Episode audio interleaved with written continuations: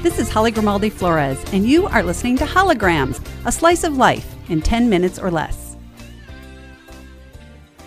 How do you define friendship these days? There was a time when if you had a few good, true friends, you could count yourself lucky. It seems that Facebook has taken the word and somehow redefined it, minimized it, if you will. I have over a thousand Facebook friends. Daily, I see the lives and times, both good and bad, of many people I don't really know. My newsfeed seems to be filled with faces and names I only knew in passing until its application became part of my day to day. I was talking with my brother recently about a post I saw from one of our aunts, only to find out this woman was not our aunt at all. I had the wrong Sue. Good thing I didn't show up for the reunion. The photos looked fun, and I'm certain I recognized a family member or two. Hmm, I feel bad blocking perfectly nice people, but the truth is, I don't necessarily care about their dinner plans, politics, or Pinterest. I really want to have my feed filled with the people I care about and am genuinely interested in, but I find myself checking out vacation photos for more than one person I do not have a personal relationship with at all. More and more often, I find myself alarmed by the inappropriate posts and shares I see in my feed. I keep yelling at my computer screen Keep it off social media. This is none of my business.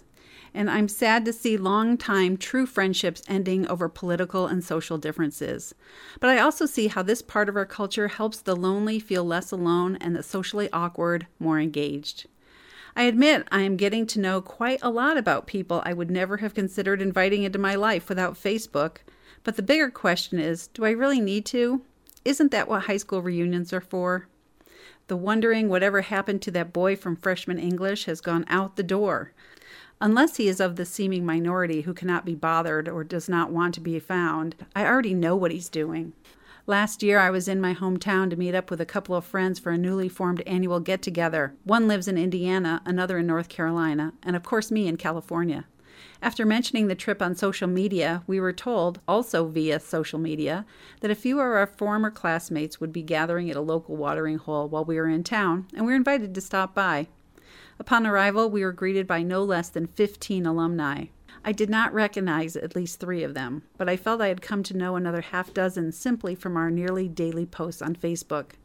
There were a couple people there who were not part of the Facebook community, and it was a genuine treat catching up with them and finding out about their families, interests, and career choices. There were also a couple who I was not friends with either in real life nor on the World Wide Web, but have since made a social media connection. We had a face to face 20 questions to fill in the decades that had passed since we graduated and went our separate ways.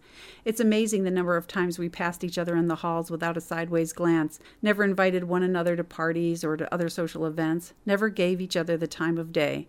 But given the advances of modern technology, we now share activities, successes, and even failures with abandon. I found myself finding kinship with some people I would not have otherwise given a second glance, and that's a good thing. Also, at this gathering were some of my faithful friends, longtime confidants, and partners in crime who know and love me through and through.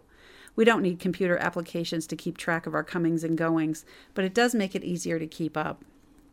I have a close friend who just doesn't get it. Why are we all so fascinated with the lives of people we would otherwise not spend a moment getting to know?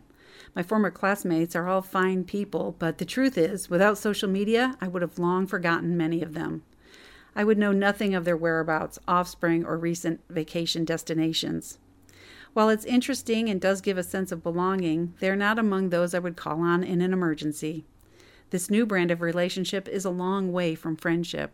Might it be more adequately described as acquaintance or something even more casual, like passing interest or simply voyeuristic?